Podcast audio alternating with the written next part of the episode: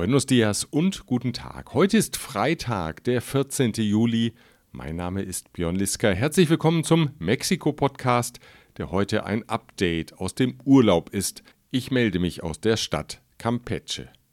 Das Feld der Bewerber in der Oppositionskoalition aus den Parteien PRI, PAN und PRD für die Kandidatur zur Präsidentschaftswahl 2024 lichtet sich. Derzeit sind noch 13 Bewerber im Rennen. Ihr Interesse an einer Kandidatur bekundet hatten zunächst 33 Politikerinnen und Politiker. Doch 20 von ihnen sprangen schnell wieder vom Kandidatenkarussell ab, als sie merkten, dass sie nicht den erforderlichen Rückhalt haben. Der frühere Wirtschaftsminister Ildefonso Guajardo ist einer von ihnen. Der PRI-Politiker schafft es zwar locker, mehr als 500 Gäste bei einer Geburtstagsfeier zusammenzubringen, aber die Beliebtheit in der Bevölkerung ist dann doch überschaubar. Nur 4% würden für ihn stimmen, ergab eine Blitzumfrage im Auftrag von Processo.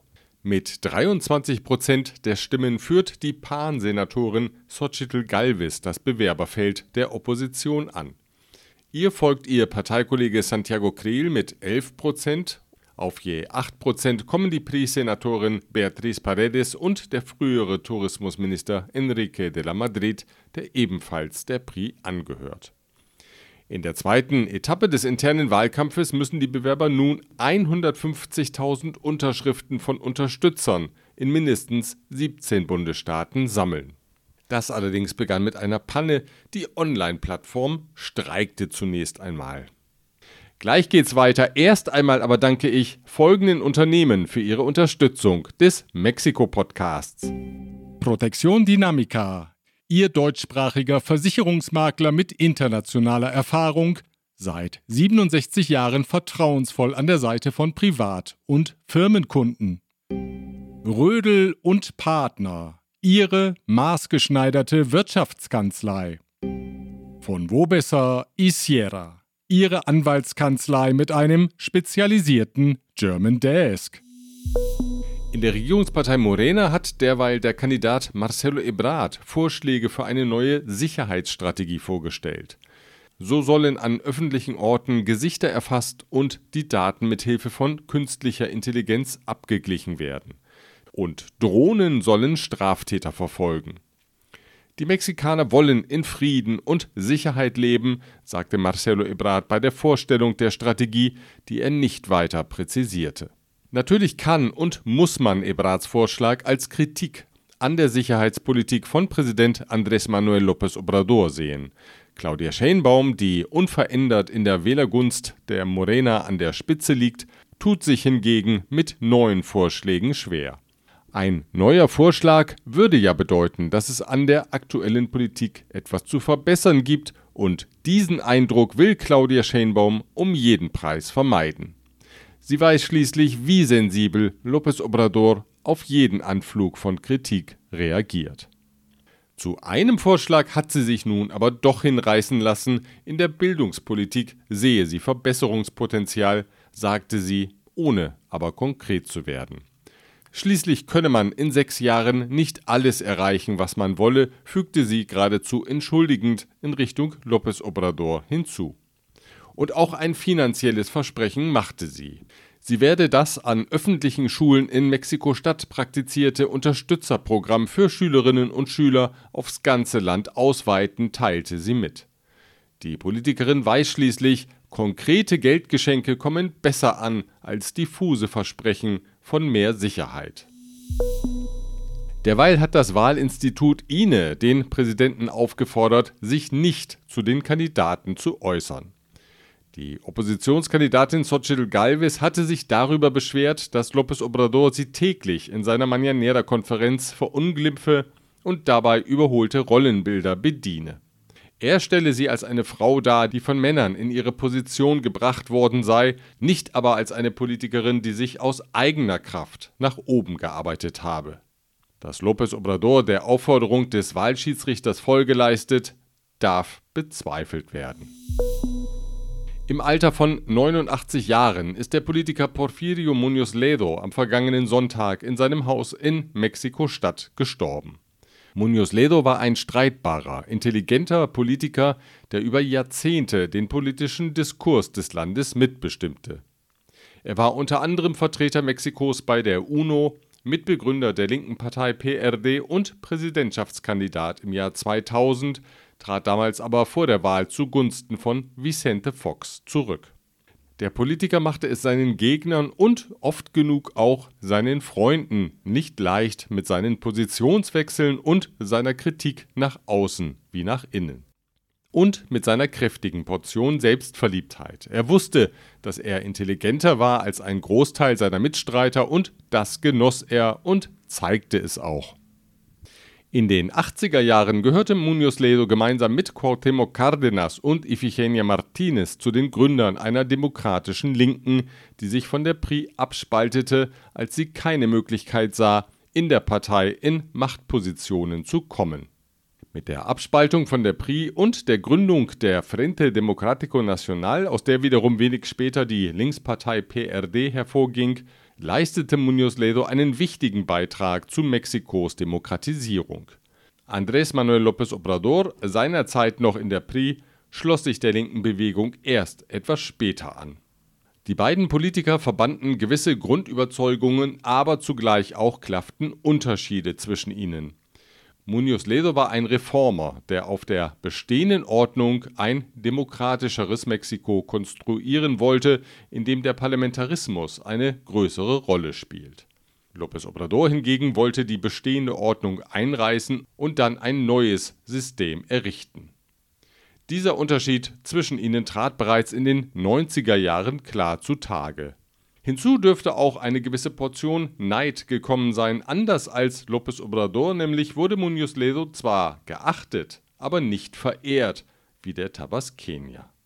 In den letzten Lebensjahren kritisierte Muñoz Ledo zunehmend den autoritären Führungsstil von López Obrador.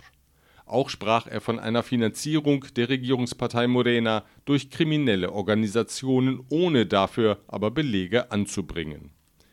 Präsident López Obrador ging so vor wie immer, wenn die Loyalität nicht uneingeschränkt ist, er stellte seinen früheren Weggefährten politisch kalt. Gleich geht es weiter, zunächst aber danke ich folgenden Unternehmen. Chloemecom, Technologien für die Automatisierung und die Energieverteilung in der industriellen Anwendung. Kernliebers, der globale Technologieführer für hochkomplexe Teile und Baugruppen mit den Schwerpunkten Federn und Standsteile. Evonik, ein weltweit führendes Unternehmen der Spezialchemie. In der Hauptstadt des Bundesstaates Guerrero, Chilpancingo, kam es von Samstag bis Dienstag zu Tumulten und Montag und Dienstag zur Blockade der Autopista del Sol, die Urlauber aus dem Zentrum des Landes nach Acapulco bringt. Außerdem besetzten die Demonstranten den Kongress des Bundesstaates. Mitglieder der Guardia Nacional und der Polizei wurden von den zahlenmäßig deutlich überlegenen Demonstranten festgehalten. Ursache für die Ausschreitungen war der Streit zwischen zwei kriminellen Organisationen über die Kontrolle des öffentlichen Nahverkehrs. Zwischen den Ardillos, die die Kontrolle in der Bergregion haben, und den Tlacos, die die Hauptstadt Chilpancingo kontrollieren am Samstag kam es zu Zusammenstößen zwischen den Gruppen in Chilpancingo. Zwei Anführer der Ardillos wurden von der Polizei festgenommen. Die entsandten daraufhin rund 2000 Demonstranten in die Stadt, die die Freilassung der Männer sowie Verhandlungen über die Aufteilung der Nahverkehrsrouten forderten, also im Klartext, welche kriminelle Organisation wo genau Peceros Busse und Taxis kontrolliert. Vertreter der Regierung von Guerrero und der Bundesregierung erzielten mit den Kriminellen offenbar eine Einigung. Am Dienstagmittag jedenfalls beendeten sie die Blockade der Autobahn, die festgehaltenen Sicherheitskräfte wurden freigelassen. 17 Prozent aller Auslandsinvestitionen in Lateinamerika entfielen im vergangenen Jahr auf Mexiko. Das hat jetzt die Wirtschaftskommission CEPAL mitgeteilt. Der Großteil entfiel auf die Dienstleistungsbranche und das verarbeitende Gewerbe. Kräftig in Mexiko investieren will auch das deutsche Unternehmen Hi2Gen. Die Firma mit Sitz in Wiesbaden entwickelt und betreibt weltweit Anlagen zur Produktion von grünem Wasserstoff und grünem Ammoniak. Die Ausgangsstoffe sind für die Herstellung CO2-neutraler Kraftstoffe. Standort der geplanten Fabrik ist eine 12.000 Hektar große Fläche in der Nähe des Städtchens Champoton in Campeche. Eine Absichtserklärung über das Investitionsvorhaben unterzeichnete am gestrigen Donnerstag der CEO von Hy2Gen mit Vertretern des Bundesstaates im Beisein von Deutschlands Botschafter Wolfgang Dold. Unterstützt wird das Vorhaben von der Bundesregierung über die Gesellschaft für internationale Zusammenarbeit GIZ. Lokale Medien berichten, das Investitionsvolumen belaufe sich auf 122 Millionen US-Dollar. Das Unternehmen selbst hat bisher keine Summe mitgeteilt. Botschafter Dold sagte in diesem Zusammenhang auf den sozialen Kanälen der Botschaft, dass die Bundesregierung große Erwartungen in den grünen Wasserstoff setze. El gobierno alemán cree que el hidrógeno es uno de los pilares de la economía sostenible y que desempeñará un papel central como fuente de energía. Und Mexiko sei in diesem Zusammenhang ein wichtiger Partner. En este sentido, México es un país clave para Alemania. México tiene una posición geográfica favorable entre Europa y Asia. Su diversidad y riqueza de recursos naturales e ecosistemas es única. Hay viento, hay sol. El potencial aquí en México es tremendo. Gleich geht's weiter. Zunächst aber ein Hinweis auf folgende Unternehmen. Global Mobility Partners, Ihr Spezialist für Umzüge von und nach Deutschland. Ascens Blue, Ihr deutschsprachiger Personalrecruiter in Mexiko.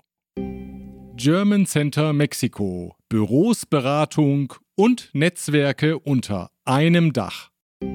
ICUNET Group, Expatriate Management von der Vorbereitung über Begleitung bis zur sicheren Rückkehr inklusive interkulturellem Training und Coaching. Die geplante Luftfahrtgesellschaft unter der Kontrolle des mexikanischen Verteidigungsministeriums soll den Namen Mexicana de Aviación tragen. Den Betrieb aufnehmen wird sie den Regierungsplänen zufolge noch in diesem Jahr, nämlich am 1. Dezember. Die Namensrechte erwarb die Regierung von den früheren Mitarbeitern der Mexikaner, die im Jahre 2010 unter nicht ganz klaren Umständen Konkurs anmeldete. Die 1921 gegründete Mexicana gehörte bis zum Konkurs zu den ältesten Fluggesellschaften der Welt. Wir bleiben noch beim Thema Luftfahrt. Kunden von Fluglinien, die bei überbuchten Flügen am Boden bleiben müssen, haben nicht nur Anspruch auf eine Umbuchung oder Kostenerstattung des Ticketpreises, zusätzlich müssen ihnen die Gesellschaften mindestens 25 Prozent des Ticketpreises als Wiedergutmachung zahlen. Das hat jetzt das oberste mexikanische Gericht entschieden, das damit die Verbraucherrechte stärkt. Wie stets im Sommer gibt es einen Personalwechsel in der deutschen Botschaft. Diesmal verabschieden sich Mitarbeiter, die Mexiko eng verbunden waren, allen voran Mirko Schilbach, der bereits zum zweiten Mal an der Botschaft tätig war, diesmal als ständiger Vertreter des Botschafters und Leiter der politischen Abteilung.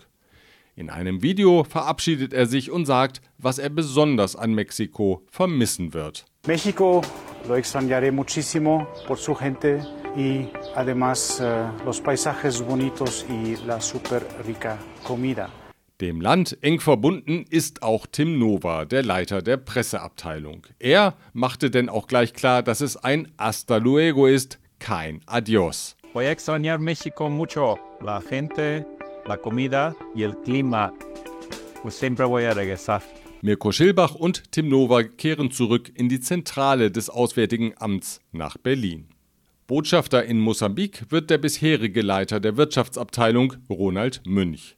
Er bleibt also in einem sonnenverwöhnten Land. Anders der Leiter der Kulturabteilung Thomas Lenferding, der an die Botschaft in Norwegen wechselt, nach der mexikanischen Sonne wahrlich ein Kontrastprogramm. voy a Noruega, también un país muy muy lindo, pero de vez en cuando algo frío. Y es por eso que voy a extrañar el sol de México. Ihnen allen wünsche ich von hier aus schöne letzte Tage in Mexiko und einen guten Start auf der anderen Seite des Atlantiks. Ihnen wünsche ich einen guten Start ins Wochenende. Vielen Dank für Ihre Aufmerksamkeit bei diesem kurzen Urlaubsupdate. Wir hören uns wieder am nächsten Freitag, wenn Sie mögen. Bis dahin.